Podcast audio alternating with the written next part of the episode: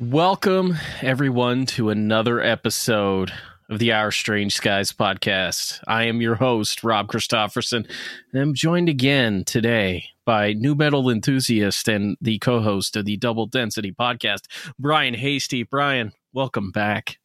Thank you for having me, Rob. Though I feel like right off the top, I should say you kind of brought me in as a ringer for this episode. I mean, here the thing is, is like I've heard you talk about the Place Bonaventure hotel incident before, but you, you, I've never heard you talk about it really on a pod and in depth in any kind of way. And I felt like, yeah, this initially started as, hey, let's talk about this weird uh, abduction case from this uh, involving this Canadian band, and uh, it evolved into let's talk about the Place Bonaventure hotel because it just seems like it's a big case that most people don't know about because it was in Montreal in 1990. Yeah, it is. It is a bit of a weird case in that, like, um, like most cases, you have like one to like four-ish, let's say, like uh, witnesses. Whereas, like, this was easily seen by thirty to forty people at the height of of the the issue.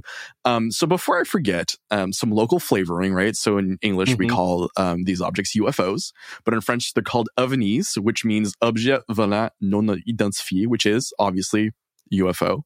Um, so that was uh, something to note at the top. And I realized uh, eh, I want to use another Canadian adage in that, like, I feel like when we get together, uh, it's kind of like listening to a hockey broadcast. Rob, you're the play-by-play man.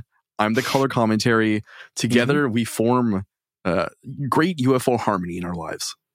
Absolutely. We uh, we present a complete picture here and honestly, I think any sports broadcasters out there should feel a little concerned because we are coming for their jobs in you know later 2022 uh, we are this dynamic duo of strange ufo stories. So brian g- give us a little flavoring for the time period of 1990 what is 1990s montreal like it's it's a city in expansion, which is kind of interesting, right? So the downtown core is seeing a revitalization, um, and we'll touch on this in a bit. But one of the big construction projects is Mille de la Gauchetière, which is a high rise, which actually uh, currently has like an indoor skating rink, like an ice skating rink you can go into if you really feel the desire to go to. There's a bunch of businesses and then uh, condos, the top few floors. Um, Montreal really comes into its own uh, during that period commercially, and then we'll see a steady decline throughout the mid and late 90s as a number of factors kind of uh, lead businesses to leave Montreal. One of the bigger things, of course, is the 1995 referendum on the sovereignty of Quebec. So that's kind of the apex of um, businesses moving their headquarters outside of Quebec into other parts of Canada. Um, so there is a bit of like linguistic flight going on there. Uh, but 1990 Montreal, kind of tough, kind of tough. Uh, the the the biker wars will heat up in a couple of years, but the the ground is being laid there too. Yes, uh, we are like in that beginning period where uh, you know cigarettes are are going to become an issue here. They were especially an issue over on the New York side too, because it was like you couldn't escape it. Like it was this big deal that you know George Pataki tried to make even bigger than it really was. But you know yeah, so r- running running SIGs uh, from the Canadian side to the American side uh, with like fake seals and stuff was definitely a, a thing that uh, took center stage here in, in Quebec too. Because like, I mean, like Quebec is a very co- corrupt province, right? Like there was the Charbonneau Commission about ten years ago, which outlined the intersection of construction projects in Quebec with the mafia and how mm-hmm. widespread that was. Uh, and so like officers being on the take even during the biker wars was was also a thing.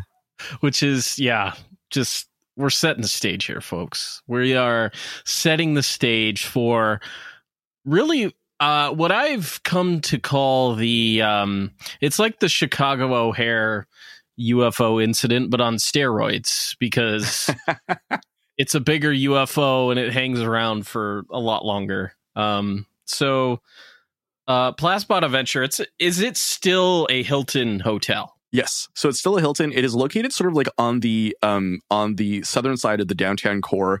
Um and what happens is that the uh cuz Montreal is an island and in the middle of it there's Mount Royal and everything kind of descends from there. So one of the plateaus that kind of um envelops the downtown core kind of slopes down afterwards and Place Bonaventure uh is sort of like on the edge of that. So it kind of overlooks uh like a lower altitude kind of like little plain almost. Yes, and and infamously, this hotel has a pool on the roof that people were swimming in uh, in November. yeah. So, but it, something to note is that there was a heated section of the pool. Yes, yes, so, absolutely. So these people aren't like the polar bear club kind of people who are just jumping for joy at the sight of ice and water uh, commingling. Yeah, yeah, exactly. But like uh, this incident is really that quintessential incident that you hear people talk about like, well, why do we see like big UFOs hanging out over cities and you know like it's stuff like that. This is one of those cases. Like this is literally one of those kind of like home run cases in which a UFO does do that. Although, you know, in some eyes th- that could be ice particles and, and other so, BS. Yeah, we're going to get into that in a bit. Uh, there's some like theories behind it, but to set the stage, right? Uh, first things first, November 7th, 1990, around 7.30, uh, a bunch of people are out enjoying the outdoor heated pool at Place Bonaventure, the Hilton, and suddenly mm-hmm. they look up. Robin, what do they see? They see a big old UFO just like hanging out there. It's like it's big, it's round, it's got some like lights coming off this thing, like multiple different lights, like light streams. And they get very specific in the investigation of this case in in like laying out almost how this craft has to be angled for like these light beams to be seen by so many people but uh, you know some people said that they saw four some said six some said even even more than that but like we're talking about a big old UFO. The sun had set by about 4:30 that night. So we're we're into the winter months. It's it's getting cold out. It, the sun is setting much earlier. And interestingly enough, it's an American tourist that first sees this UFO on this roof in this yeah. pool. Yeah. So she's alerted to this. She looks up, she sees it. She tells the lifeguard, who then does two very interesting things. Firstly, calls the cops, sure, but then mm-hmm. also calls the La Presse newspaper. So the offices of La Presse were located in Old Montreal, um, which is about a 20 to 25 minute walk from the hotel, all things considered, depending on the weather. Uh, and so uh, all these people start gathering on the rooftop, including the local cops from Station 22, as well as La Presse newspaper um, reporter, who also then calls other La Presse newspaper reporters, and one of them takes uh, a picture of the incident. Yes. Uh, so, like, the first person that arrives, uh, I believe, is Albert Sterling. And, like, uh, this is like 20 minutes after uh, the lifeguard reports this. And, you know, just shows up. He's like, hey, what? Whoa, there's a UFO right there. And then they, like, this becomes an episode of, like, phone tag of people calling just everybody that they can. Uh, so at 7:38, after he'd been there for, um, you know, just for a few minutes, he uh, te- telephones the Montreal Urban Community Police, Station 25, like you mentioned, and he starts to report what he says is fallen debris that's coming from the sky from like a satellite or space object or something like that. The only problem is there's nothing falling. It's just there sitting in the sky. Yeah, just sitting. Yeah. So, you know, he also contacts the uh, uh, international airport and he can't get through. It's it's the line's busy at the time, but like yeah, the lifeguard contacts the press. Like it just becomes like this big, huge kind of let's get everybody that we can up here to see this thing. And you know, this this object was situated over the southeast corner of the pool. But the thing is, is like if you see like estimates of the size of this thing, there's one particular image. This thing is like at least a thousand feet wide from from estimates and like yeah it is quite large Yeah, it is absolutely huge. It's hanging out over this pool, and you know we're we're getting into like multiple eyewitnesses. Uh, it, it just seemed like at a certain point the lifeguard just like leaves uh, her post and just starts having a, a bunch of people come out on the roof. It's amazing. Yeah. so eventually, though, they do reach. So there are two airports at the time. Now there's only one, but they reach uh, Dorval, which is uh, a 25 minute drive uh, from the like west from the the downtown core, as well as Mirabel, which is actually located off the island um, to the north a bit. And neither of them report anything at the time. Yeah, nothing. There is nothing registering on radar. And from what uh, we later find out through the investigation, like the only way to evade radar in this particular area is if something is flying below, I think, 450 feet or something like that.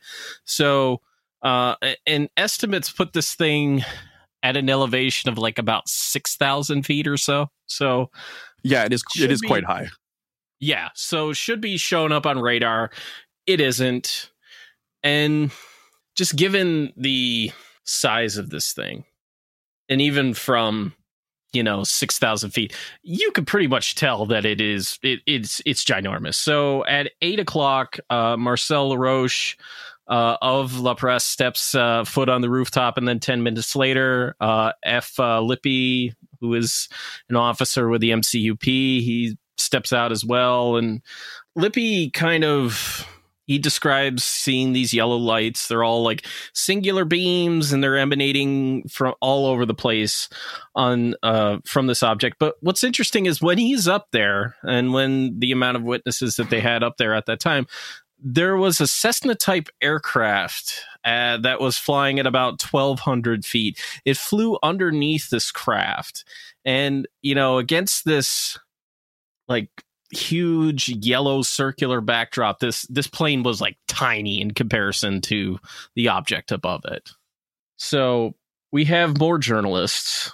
Jules belveau he um he he ended up receiving a letter from a man named francois i don't even know how to pronounce that last name cheverfius or something like that but he claimed to know a friend who known only as Mr. Jean, that he saw an object from his plane between 7:30 and 8 p.m. So we kind of have confirmation that this is the guy that flew underneath this object. Yeah.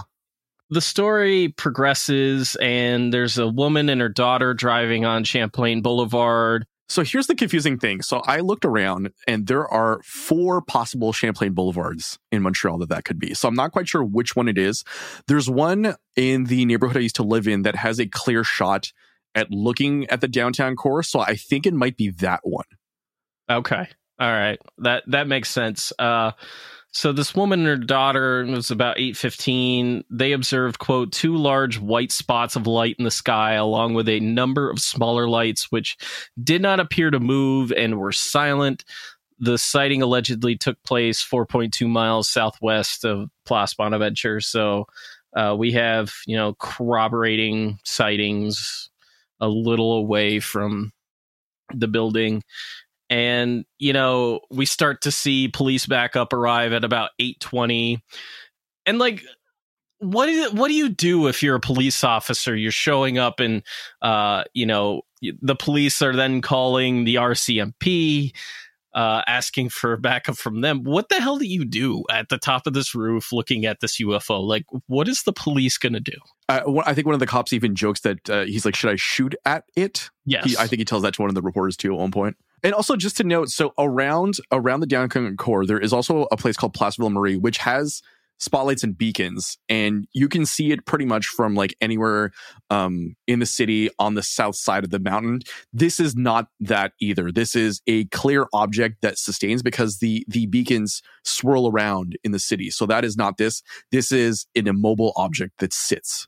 Yes, uh, and it's by eight fifty uh, around eight fifty two that we get confirmation that this thing is not registering on radar at all, and you know it's starting to veer into like two hours that this object has just been hanging out here uh, above this roof, and LaRoche at this time, a reporter from La Presse, he decides he's going to run downstairs and he's going to grab a camera. Now he's not a professional photographer. You, you, know, as a journalist, he probably just usually takes pictures of you know the the people that he's interviewing for whatever article he, that he's writing about. But he starts to um, you know try and snap a few pictures of this thing. He seems to have some trouble with it, so he calls uh, the photographer of La Presse, who gives him you know a couple of pointers and. Uh, he snaps a couple of photos that are kind, that are pretty interesting. One of which um, definitely shows like something round with like lights coming from it. You know, it, it's interesting. It's yellowy, yellowish, and um, I, I don't know. What do you think of the photo? It is of uh, poor quality, Rob. Yeah, it is very poor quality. Absolutely. I mean, the thing is, you can kind of see the outline of of the the hotel, sort of, but then in the sky, there's just an object, but you can't really make out the number of light points either. Unfortunately. No, unfortunately not. But I mean, it's an interesting photograph in the very least because it's just like, well, how the hell do you photograph something like that with the lighting conditions that you're given?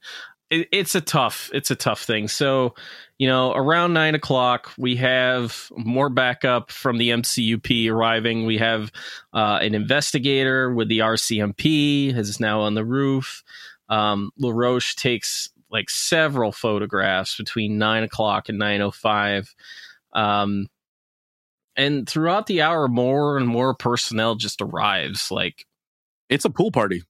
Yeah, it, it really is a pool party. So, you know, at, at one point, uh, the police officers get in touch with the uh, the construction crew working on uh, la which I was talking about before. Yeah, which is just being constructed at that point.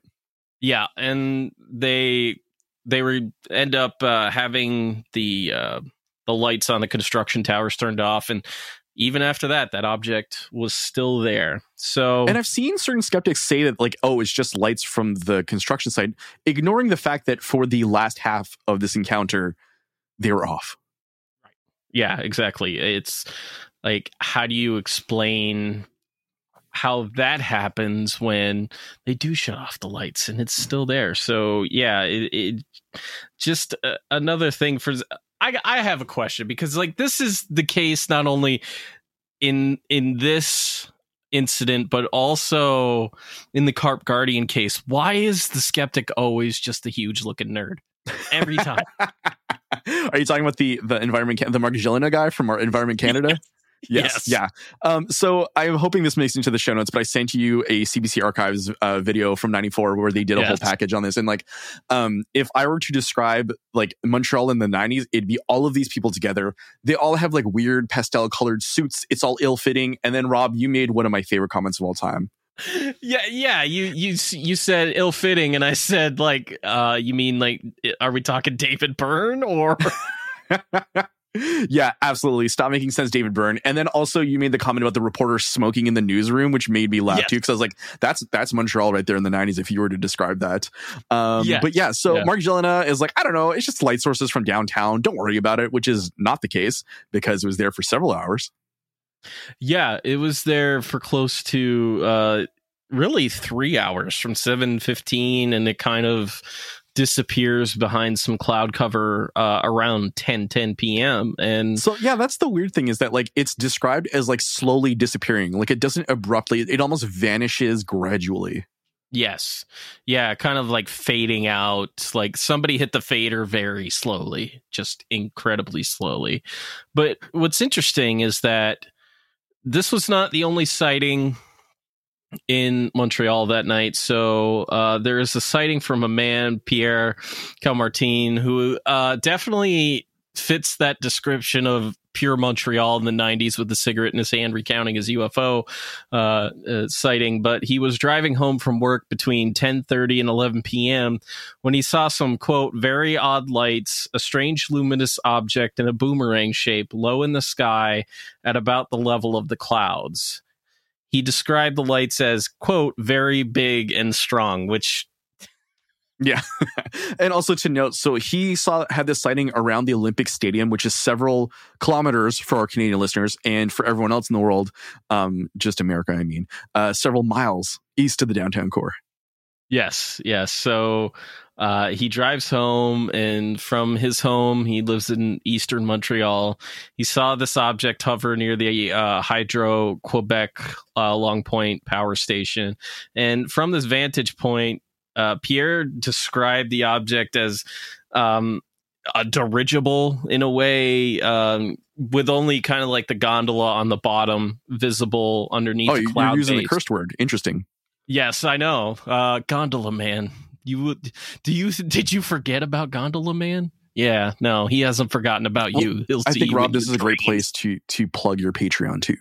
Yes, absolutely. If you don't know about Gondola Man, patreon.com uh, slash your UFO guy, you will hear the Gondola Man story, which Brian was a part of. I just kind of sprung it on him no, you Cursed know, out of images. nowhere. Cursed images. Yes. And I returned the favor in that, right? So I think this is a, a good time to talk about this. So when I was doing research, I pulled out a book and uh, I'll send you a better picture of this afterwards. But um, there's a June 1974 sighting in Saint Cyril, which is uh, northeast of Montreal, and in there, essentially, um, the depiction of what could only be described as uh, space or alien bees.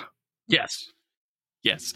Uh, think uh, Bee Girl from the No Rain uh, Blind Melon music video, and you kind of you kind of got it. They look like I don't know luminous honey honeycombs or luminous like the that thing that you dip into the honey to pull it out. Yeah, kind of they kind of like have that like robust center to them and like They're like pool donuts, just stacked. Yeah. Yes, yeah, absolutely. Definitely in that Michelin um Yes. kind of Yeah, area. Yeah. Uh so Pierre watches this dirigible like object. Uh, and he, he says he can hear this like purring or humming sound uh, during the sighting, and he and he watches this thing for about ten to fifteen minutes. Uh, and this sighting occurred very close to the uh, military base, which experienced a mysterious power outage from 1108 to 1150. And it's unclear what caused it. No unknown anomalies were noted, and investigators were unable to find any corroborating eyewitnesses on base that saw this object. But we know, like, the, the military ain't going to narc. Doesn't matter what country you're in. They're not going to narc on the UFOs. They never do. No, no. Or the the ovnis in this case. yeah, estimates of the UFO over the Place Bonaventure Hotel, they they guesstimated to about over a thousand feet wide that this object was, and uh, given the altitudes. Uh, um, of the uh, of the clouds at the time, it was hovering at approximately at a, at an approximate height of six thousand feet at around seven thirty. Like there are points at which people say this kind of this object kind of moved a little bit, but uh, eh, it's kind of like shoddy there. But according to Alan Jacques, uh, the radar operator at Dorval International Airport, he was contacted by the RCMP about a possible radar contact, though none had registered in the area. And yeah, it's just like uh, there was an uh, an intense investigation that was conducted by Richard Haines. And if you read the report, it's extensive, it's boring, but it's the good kind of boring that you want to see in a UFO report that's like 20 pages long that goes into uh, just every kind of angle that you could think of. f- For getting as much data on this UFO sighting as they could, and um, they couldn't. They they didn't really come to a definitive conclusion. They couldn't really explain it. So, you know, I think that lends a lot of credence to Yeah. the Place Bonaventure Hotel incident. So uh, the so there's there's two authors, right? So there's Dr. Richard Haines, who is a former NASA scientist and who has an interest in UFOs, as well as Bernard Guénette, who is a Quebec UFO researcher and at the time was um, I'm not sure at the time, but I know that he at one point was the chair of of MUFON Quebec too. hmm Um, and so they get together, they put this this kind of very thorough report together. Um, and though, like you were saying, Rob, they don't draw any conclusions. It is a highly odd sighting um, that involves a lot of witnesses. Yeah, it involves an excessive amount of eyewitnesses. They put it in a range between like 40 and uh, like 75 people and and Guénette was like one of the witnesses. He saw it at like 9:30 when he was like driving around or 7:30 when he was Yeah, he had left around. his office in Old Montreal and like looked up and had seen it too and that kind of he put two and two together when he saw So, um 2 days after this, uh the Journal de Montréal, which is like the New York Post of Montreal, it's like the rag Mhm. um, of like Montreal news, um, puts out a, a a a page one report, and so Gannett sees this, and his mind kind of clicks in realizing that like, oh, what I saw was also was also this. Yeah. Yeah. And then if you take a look, if you if you start like um, looking at like um, not just the the CBC piece, but a bunch of like um, other YouTube videos, a lot more people have commented, and I want I I do believe it to be true that a lot more people have commented saying I I saw this or I was there. mm-hmm. Yeah. So the number's yeah, probably in a, a in the hundreds, if not thousands, I believe, at that point. Yeah, very fair. Uh, I mean, it's hard to get accurate. Like you would figure in a in a city like Montreal, more people would have seen it than that. Other than like yeah, but it was also November. Like mm, people are that's fair. are indoors. They're not necessarily walking around trying to take a look to see and Yeah, trying to see these things. That's fair, but also at the same time, it's not incredibly cold. Like it's, I think it's like what ranging between like minus six Celsius and zero degrees Celsius. So like, Oh, it's even warmer than that at that point. yeah, Yeah. yeah. I mean, it, it's not incredibly cold. Like if you live in the, in the north, like Brian, how would you? w- Would you consider 32 degrees like relatively warm for somebody who lives in the winter and is in, you know, has lived through deep cold? I mean, relatively for the the fall and winter months, yes. Yeah, yeah, absolutely. Yeah. Like 32 degrees is nothing compared to January of this year when we all froze to death. But speaking of weather, so one of the the more interesting kind of explanations I saw in uh, Christian Page's book. So Christian Page is a UFO investigator who, at the time, investigated this, and I also um, sent you a link to a um, French report on a show called Dossier Mystère or Mystery Dossiers um, that he actually put together. He um, had heard that a Belgian ufologist named uh, Wim van Utrecht believed um, that the sighting was a mixture of light trickery as well as the formation of light columns due to the weather um, inherent um, in both, which explains the evaporative nature of the UFO, which I find yeah. interesting, but not wholly buying into that either. Right, because the problem is is that there was no immediate cloud cover when the object was first sighted. Cloud cover moved in later, but like that it becomes problematic if you're trying to tie it into that. And like I understand how like uh, for instance, I was walking to work a couple weeks ago and from I don't know, uh, uh, like five blocks away, I could see this weird beam of light, and like the you know the wind was blowing, it was snowing outside and stuff like that, and I'm like, what the hell is this like beam of light that I keep seeing? So I keep walking towards work, and I realize that out back of work there is this um Secret military installation. Yeah there's this totally There we go. mil- Solved. military installation yeah absolutely uh there is this like um it's an outdoor light and because of the way that the wind was blowing around the snow it was projecting this beam of light this like light was basically riding the snow up into the air it was kind of cool but like you don't have this in this case there's no, No. snow there's i don't think we're really in the cold territory of like light bouncing off of ice crystals at like 32 degrees No. um so you know that explanation kind of just falls flat especially when you know if you're requiring at the very least some clouds in the area well you didn't get clouds really any significant clouds till about 10 10 p.m so yeah, Yeah, just clear skies. seem- Um, not that cold, even higher altitude. I mean, like obviously up that high it is quite cold, but like the the change in temperature would not be enough to trigger this, I don't think, from what I understand of the phenomenon. Though I could be wrong. I am not a trained scientist. I only play one on my podcast.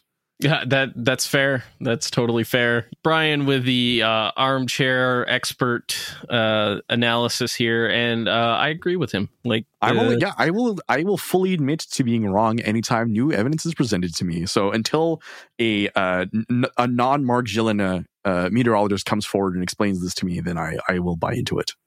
Yes, absolutely. Uh, so, therefore, the Place Bonaventure hotel incident remains one of the best UFO incidents on record, and you didn't know about it probably until now. So, there you go. We're we're educating the public, but uh, you know, Quebec has had a number of UFO sightings over the years. So, uh, we're go- we're going to hit you with a, with a few of these, and and it was definitely host to some of the humanoid sightings that became infamous during the 1973 year the humanoids uh, encounters. Uh, and there there are a few that we're going to highlight here. I'm I'm doing a whole episode. I'm actually recording it later this week with uh, the guys of the Cryptonaut podcast. We're going to be like diving extensively into the report that David Webb generated. Um, in like 74 76 somewhere around there but it, it's just wild. But uh, there is a, a an anonymous couple living in St. Matthias de Chambly and they're basically walking along a road not far from their residence one evening. This is in October. Quite and, late though like yeah. October 6th, 1971. It's like after midnight and they're taking a walk. And also just to note, so Chambly is located um, east of Montreal, but if you go take out a map and take a look at Montreal, you'll realize that Montreal is on a slant. So the weird thing is all of our cardinal points are just wrong. So it's sort of shifted. So if you were to ask me where it was located, I would probably say like uh like southeast of where I live, but that's because I'm on a slant and it's actually just um, like like 20 minutes east of here off the island. Yeah. Uh so yeah, they're walking along this road and they see this bright light in a field that is adjacent to their farm. And it looks like this kind of like searchlight that's just moving all about. And, you know, without much of a thought about it, they return to their farm and just kind of forgot about it completely. You know, they, the next morning, uh, this woman went outside to hang up some of her clothes when she noticed like the smoke that was rising up in the field and she watched it for a while with these two repairmen that had shown up uh, to make repairs and shortly after 11:30 a.m. their attention was drawn to an object described as an upside down bowl half a mile away the yellowish object was 50 feet in diameter, and before long, what was one object soon became two. So, one thing to note too is that when this woman saw this smoke column, there's no fire, which no. was like odd to her. Yes, very, very odd. And there is the apathy aspect to this case in which it, it, they're definitely looking for mundane explanations to kind of explain it away, but it's just like, how do you do that in this field adjacent to your farm? Like that's that's close. And like if you see smoke, why would you why would you not run out there and, and, and you know to make sure that you know a fire doesn't spread throughout your entire farm? That seems like a smart idea, but in I this mean, okay, case, so just to defend that a little bit. It is the middle of fall, though it's early fall. They could be doing like her neighbors could have been burning leaves or something. Yeah, that's fair. That's absolutely fair. I it's tough to kind of gauge what her neighbor situation is here because we don't get yeah. much info on that. But well, that's uh, the thing is these these these pseudonyms or initials. Yeah. So this small object breaks away from the bigger one and it kind of settles near a spring um, that's not far away. And, you know, the mundane explanation that comes to them is that it's a bulldozer moving some earth over the field. So they just pass it off. However, this explanation was shattered by the appearance of five small figures moving about the field. Now they were Boy Scouts, and the yellow object, a large tent. These short figures appeared to be about four feet tall, though the tall grass did much to obscure uh, from their vantage point that the grass was about two feet tall at this point, so it obscured a lot. Les Scouts. It's Scouts Canada kids just wandering around the fields. Yes, yes. In the uh, middle of the day when they should probably be uh, at school. I, I forgot to check what day of the week it was. yeah, that's fair. Um, Here, hold on. Let me pull up a. let me see. oh, you're gonna check it right now. I'm che- I'm doing some science here. Okay, October 1971. The sixth was a Wednesday, so there's there's no way that these kids are just out of school doing scout stuff in the middle of the day. Yeah. Uh, that's that's completely fair. Uh, so we're we're poking holes in, in in this thing, but yeah, they appeared to just kind of move back and forth between the larger and smaller objects. Uh, and with this explanation fully taking hold, all parties went back to their task, and they would kind of just glance over briefly to see if those folks were still in the area when they were, um, you know, doing what they were doing. So later that afternoon, the couple's daughter came home when she heard the story of the small figures in the field. And curious, she walked out into the field and found a large circular patch of recently burned and crushed grass, 30 feet in diameter. She also found what appeared to be tracks made by a foot six inches wide, moving away from the burnt patch of grass. So when she returned home, she uh, she started to feel ill. She became nauseous and she had a headache. So a month later, UFO investigators were called to the site, and it did. In addition to the burnt uh, grass and the prints, they found these three triangular depressions, thirty feet equidistantly apart from each other. They had theorized that what they had observed was a quote unquote refueling mission. Brian, they're refueling. They're they're taking our precious Earth resources away, right? Because that's the theory is that they were here to get some water before taking off. Yes, yes, absolutely. So, uh, additional sightings uh, in the area did follow. Um, so, what defines the year of the humanoids is basically a, a couple of things. One, an excessive amount of humanoid uh, reports, but they all seem to happen within this window uh, from about September to early December. So this is well within that time frame. And uh, on November 18th, 1973, near the town of Tracy, four women driving south were stunned to see a quote watermelon sized ball Yes. of yellowish light suddenly appear over a pylon a quarter of a mile ahead of them. The object changed shape before their very eyes, traveling along the St. Lawrence River, which, Ryan, the, the St. Lawrence River is not that far from me. It's close. It's very same, close. same. Yes. We should boat to each other. By the way, we, before I forget, that should be a goal for 2022. Is we'll buy boats and boat to each other. Yes, uh, it'll be it'll be newsworthy. I, I think totally. Uh, there will be reporters covering it, and this amorphous object soon traveled in their direction, and it was following them as they were driving into Montreal. So they were met by heavy traffic, slowed down by a pink cloud that was oddly like they described it as laying across the highway. So What I love about this case is the vivid colors. It's like, did these were these women on acid? Were they? Right. Right. Uh, that is a fair question to ask, and it's uh, you know, it's plausible. It's definitely plausible at this point. Had they been dosed with LSD somewhere, I'm not sure, uh, but it's very possible. So each car that passed through this pink cloud, they did so slowly. And once on the other side, the women had to swerve, nearly missing a man bent over on the shoulder with a large stick in his hand that resembled part of a vacuum cleaner. He was approximately five feet tall, wearing a one piece dark green uniform and matching baseball cap. So, another strange event that occurred in, in the early morning of November 21st. At 2 a.m., a woman suffering from insomnia went out to her kitchen to have a cigarette. So, you know, definitely. By the way, uh, having cigarettes is very Quebecois. Like smoking is is a cultural thing.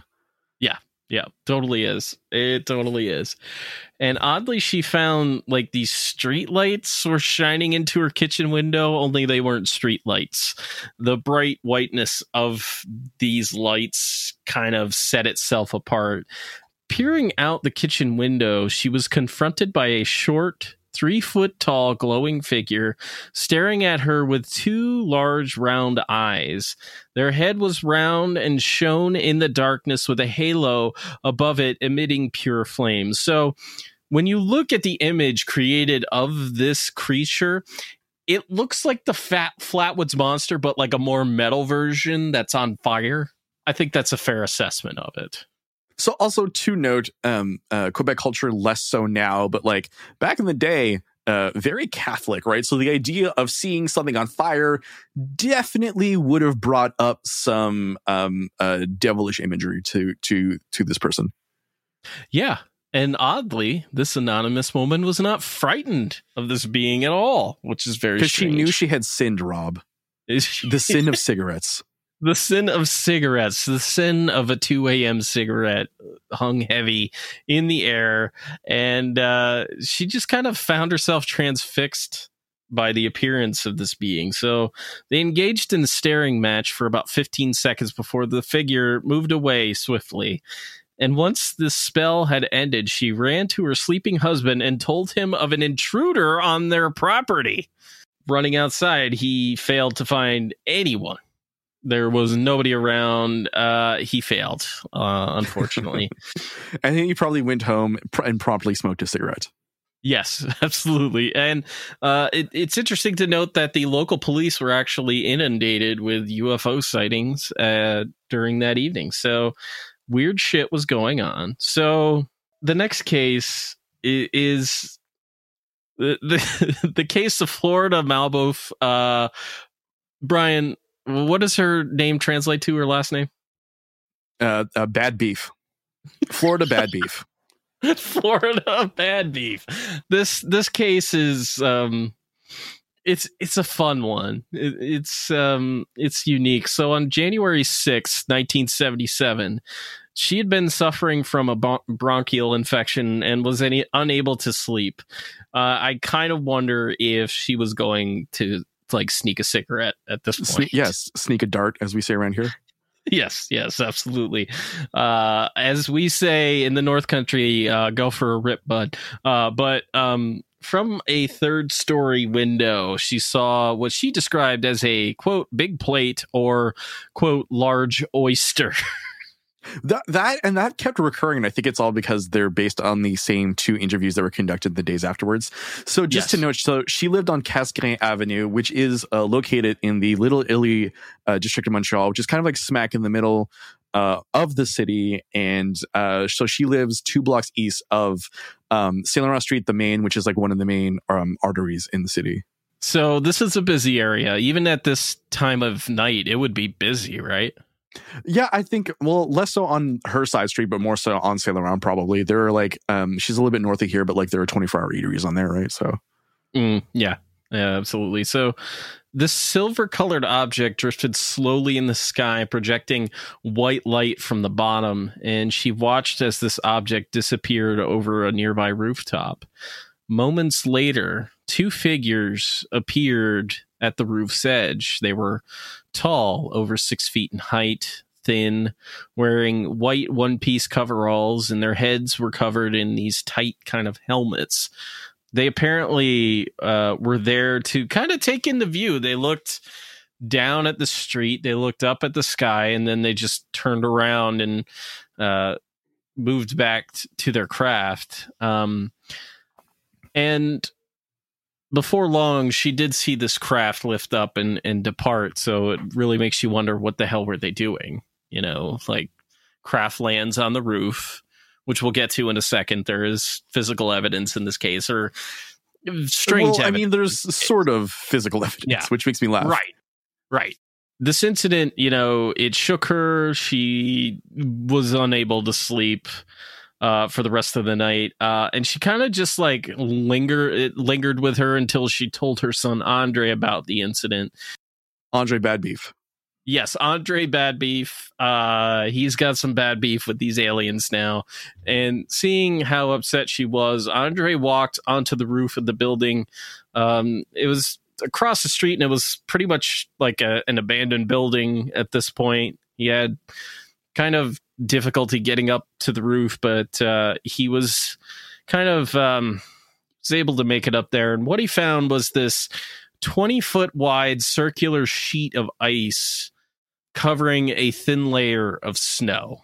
So interesting, not really sure what to make of it. Like it's a nice looking circle. But on a separate evening, Andre, accompanied by uh, Wido Hoville, which is the best name in UFO research ever. Agreed. Just a banger name. And uh, a guy named Howard Gontovic and Paul DeBow, two witnesses to the January 6th incident themselves. Uh, they also joined him on the roof, and they actually found these four footprints that originated from the center of the circle. They resembled the heel and toe marks of a boot, though they were very small. They were only about six inches long and about 1.5 inches wide, which doesn't seem like it would fit with the description of what she said, other than the fact that they were like tall and skinny. So Yeah. it it doesn't seem to fit, but given the difficulty it would take to get up there, it seemed unlikely that it could have been made by a child, but you never know. Children are resourceful and they enjoy getting into trouble. So Especially during the winter months when it's a bit colder, they can wander around more easily. yes. Uh so Have I, Rob? I, this is a podcast first. I'm going to share a story with you of how stupid I was as a kid. yes, please do. So during the winter months, it is quite cold, right? Um, and so when I was four or five years old, I got the urge to go play cards inside of our family station wagon in the garage outside. In the garage. in the carport sorry as we call it right? So Right, my parents uh, woke up uh, early jan like an early january morning couldn't find me we're freaking out searching the house. Suddenly my dad goes outside and i'm just i had to i had popped the the back seat to lay it down so i had like a huge flat surface to to play cards with. And i was just out there playing cards for no particular reason. So obviously kids love to get in trouble during the winter months This has like the vibes of that uh uh hypnosis session that Leo Sprinkle did in um in uh Paul Bennewitz's car when he had Myrna Hansen uh Yeah, yeah, regress. yeah. It has those vibes to it, right? Only I was in my PJs, not even wearing a coat in the middle of January like an idiot. Brian totally not opposed to getting hypothermia as a child. Just Uh, playing cards, man. Just enjoying my life playing cards as a four or five year old. Yes, yes, absolutely. As four or five year olds. So, Rob, what did they do? What did they do with this ice? I, I don't even know. I didn't even find uh, any additional information. Uh, so, Andre breaks a piece off and sticks it in his freezer.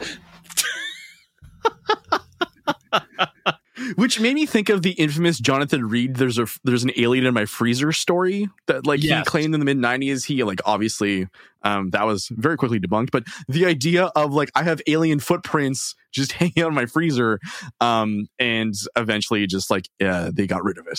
right. Like, what do you do with a piece of ice? Yeah, and also to note, it was it was early January, and uh, the uh, meteorological me, the the weather conditions. I'm not gonna say meteorological because I'll never nail it, but the weather conditions um, in the the area were such that a a huge storm happened some days later, which uh, really wrecked the the I don't want to use the word crime scene, but the Mhm. the space in which this encounter had occurred. Yes, the uh, the encounter spot was ruined uh, by a uh, missing four one one esque mysterious weather event that was totally normal for the time. Oh, oh, Shots fired. Missing 411. We should watch we should watch one of the documentaries sometime, Rob, together. Yes. There uh I have seen uh both of them. The Hunters one is interesting because uh one of the people that went missing is uh from my neck of the woods, so you know. kind of a little south, but uh, yeah, it was interesting. It was like, oh, he's diving into the Adirondacks. Um, not a lot of people go missing and can't be found in the Adirondacks. We have pretty good park rangers and stuff. So, and also Champ to help out. Yeah. Oh, Champ. Like, here's the thing, folks. Champ loves to love. Champ loves to love. Champ loves everybody. Not only that, Champ is a private detective, and you didn't know that. but Champ can literally walk on land. Champ has been seen walking on land before. Uh, this was reported, like I want to say, in the 1800s, something like that. Somebody saw something in Vermont walk on land. Yeah, it's Champ. Champ can walk on land. Champ likes to rescue hikers that go missing in the Adirondacks. So, um, a benevolent cryptid, weird, right? Like that's just not I, a thing that we hear a lot of. I know. Uh, the closest thing that we had was that um, weird fawn looking thing from Wisconsin. Uh, it it showed worry on its face. That is the most emotive figure I've seen thus far. So, um, you know, cryptids, step up your game, show a little compassion, have some empathy. Huh? yeah, stop causing disasters. Who do we yeah, need to talk seriously. to? Can I get invited to the Council of Cryptids like annual meeting? Like I'm going to be under the very at the end. I think the problem is, Brian, is that you're going to have to go back into the remote viewing uh, training to really get to that level. Yeah, I uh, I I took a break there. I tried real hard, Rob. it was just not happening for me. uh, did you come close at any point to remote no, viewing no, anything? No, which is weird because I, I guess I'm just haunted or whatever. But no, I did not come. I, and I and I like and, and like no, no, joke. I gave this an honest shot. Like I was uh, very uh, curious to see. Like I wasn't just doing this as a ploy for the Double Density podcast. I actually was like actively being like, let me see if this is something that I can do, and it is clear that I can't it's a sad day when you realize that your friend has no ability to remote view anything. It's um Is this the end of our friendship? Like is this like uh, a thing that we need to like figure out together? Yeah, I think so. We're gonna have to uh go to We'll take it uh, offline firstly, but yeah, I'm I'm I'm yeah. I'm, uh, I'm sorry I broke your heart.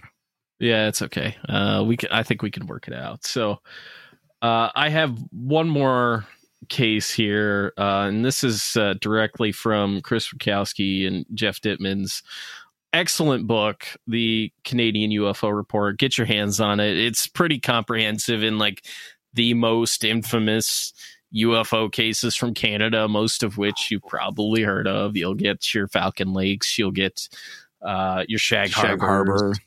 Yeah, you're uh, if you've never heard of the Carp Guardian case and just how wild it is, uh, go listen to the Double Density podcast and then go read this book because it's it's it's buck wild. I mean, you've honestly got, in terms of like the the important cases, like it is a great distillation of like the more important Canadian ones.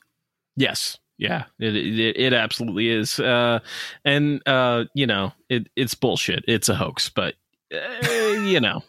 oh, I thought you meant the book, not the Carp Guardian no, case, no. which is no, no, which the, is bullshit. Yes. Yes, yes. The Guardian case is 100% bullshit. The book is fantastic uh, they they they kind of knocked it out of the park. So, I just wanted to make that clear because it kind of sounded like you were ragging on the book, and I was like, no, I know you don't feel that way about no. about uh, about Rutkowski's work. So no, I I respect Rutkowski's work uh, tremendously, and uh, I have enjoyed.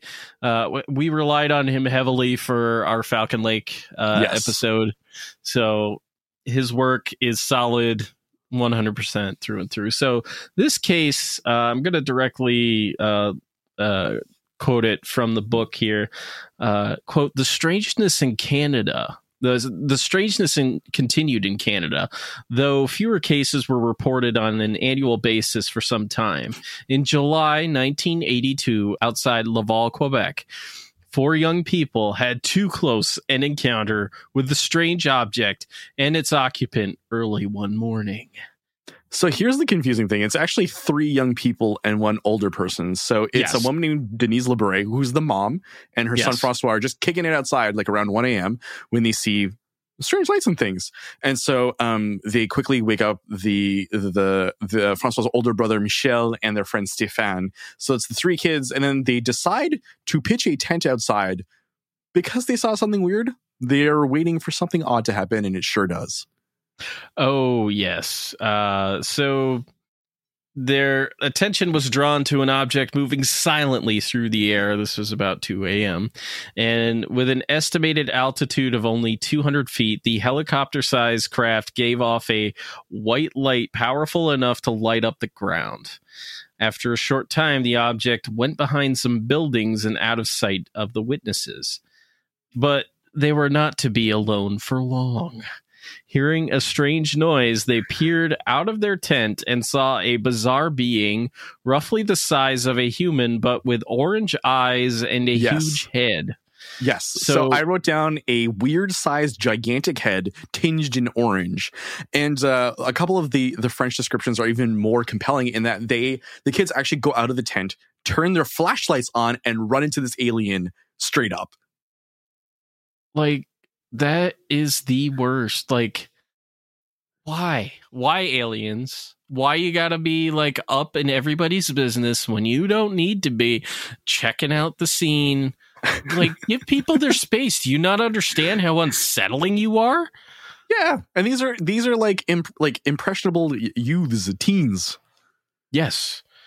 Uh, and interestingly enough, they they became enveloped in a whirlwind of dust, which is which is odd. It's it's very odd, and they started to experience uh, terrible stomach pains, and they ran into uh, the house. Um, they didn't see anything else after this, but like I mean, when you're when you're a kid, these things are exciting, right? Because your like danger centers are kind of broken, right? Like you don't you don't perceive fear in the same way, I guess. So it's an exciting, and I guess the mom was like, "Oh, whatever, the kids can go hang." Um, so something interesting to note though is that the next morning, Libre's husband goes out into the the space, and he finds these like weird animal like uh, footprints, which are described as ostrich like. Yeah, that's very weird. Like they're basically aren't they like three toed or something like that? yeah, Yeah. So like tripodish. Yes. Uh which is uh three toed prints are not uncommon sometimes in UFO reports. Sometimes uh, people report seeing three toed prints following a UFO sighting and, and, and stuff like that. So yeah, that's that's very it's it's interesting. Like if you don't have any animals in the area that would cause that, like for instance, here's an interesting story. Throughout my neighborhood, uh, in the last week or so, I saw these weird prints around. They look like they were made by a dog, but a dog with a fairly sizable paw. You could kind of see like the nails. Are we talking Um, Beethoven size here?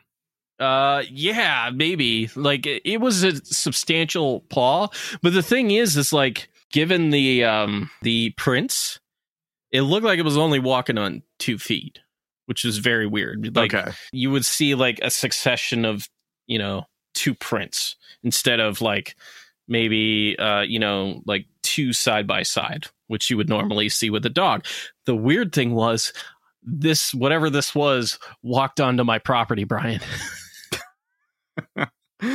um, what do you think it is?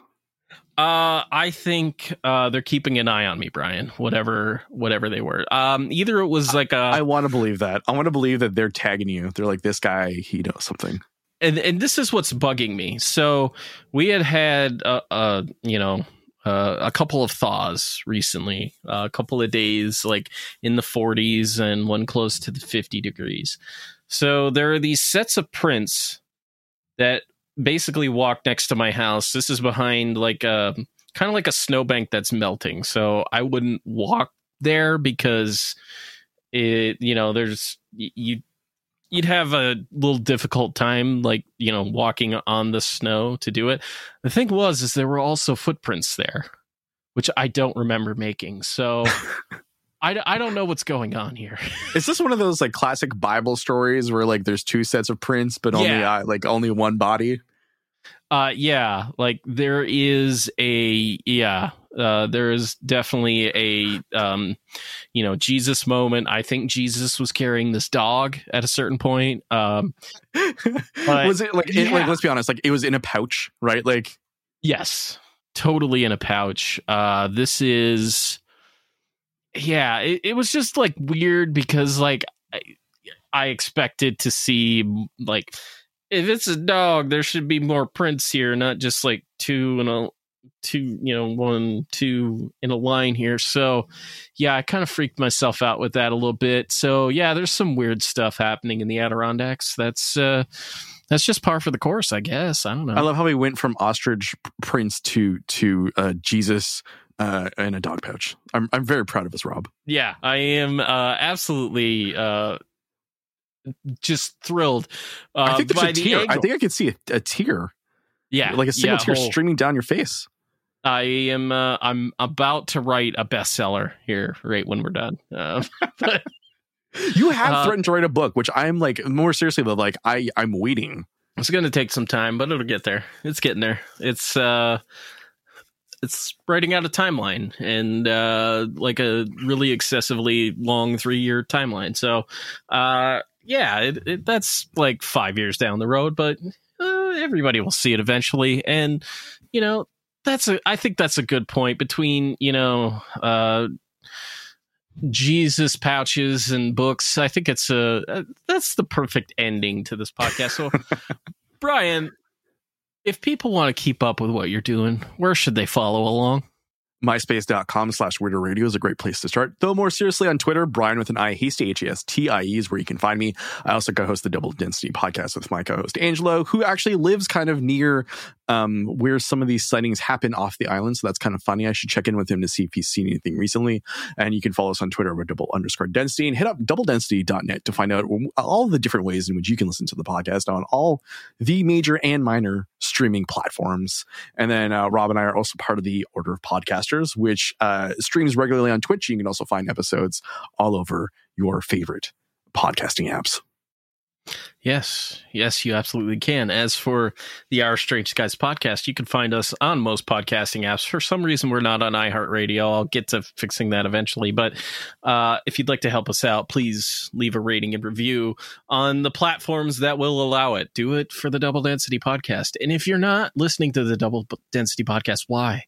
Why? It's it's great to hear Angelo like you know talk himself into the uber skeptic that he is. So I don't uh, even know if he's going to listen to this episode. So this is like a great dumping ground for all of my grievances against him on another man's podcast. Like, just Angelo, like, could you read something? Like, so it's it's a running joke in that like I do sort of like a, more of the heavy lifting, and Angelo refuses to read and or or write. Um, though I know he can do both.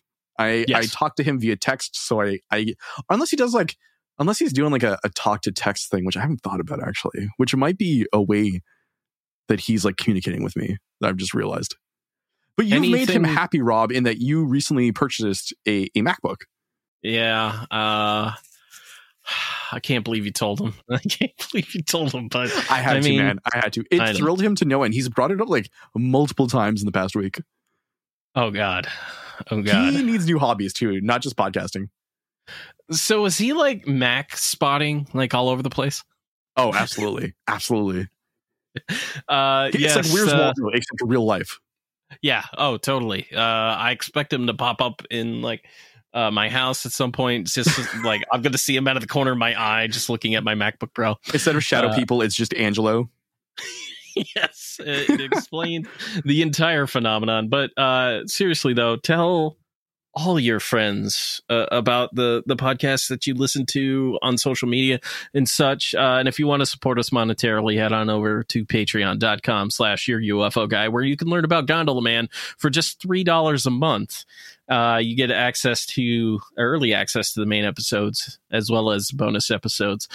I just recorded one uh, about uh, this. I, I shared this image on Twitter uh, a couple weeks ago, I think, at this point, and it looks like a mantis being that's getting down to Cotton Eye Joe. It definitely has like you know uh, hoedown vibes. Definitely a line dancer. So uh, if you want to hear more about that, I'll be releasing that on Patreon soon. So basically, don't be consumed by the apathy ray. Show the pods you enjoy some love. So, uh, if you want to hear my voice on other podcasters, Brian brought up the the order of podcasters, which I'm a part of. Uh, if you want to hear me play a um, a, a George Noory like character, uh, although right now I am um, a, a bisexual Southern man who uh, plays the guitar. So, you know, if you want to catch that, you should totally should. I am also the DM of Rolling Through the Realms, so please uh, go check those out. Brian has been in, involved in Rolling Through the Realms too, so it's true. It's uh, and I I've mentioned this before, but like having a a leveled up character is not something that I'm used to. So it's kind of nice to just roll in and do my mm-hmm. thing and know that like the consequences won't be as bad for my character in any form of combat. Absolutely. He is a tank with a frying pan. Uh, special thanks to Floats for the use of their song UFO as the theme song for this podcast. And special thanks to Megan Lagerberg for our fantastic logo and to the great Desdymona for our t shirt designs. Uh, and if you want to check out some merch. There is a link in the description. And finally, don't forget to look up because you never know what you'll find in our strange skies or over your local Hilton hotel. Watch out for the ovnis. Yes, watch out for the ovnis. In gray, we trust.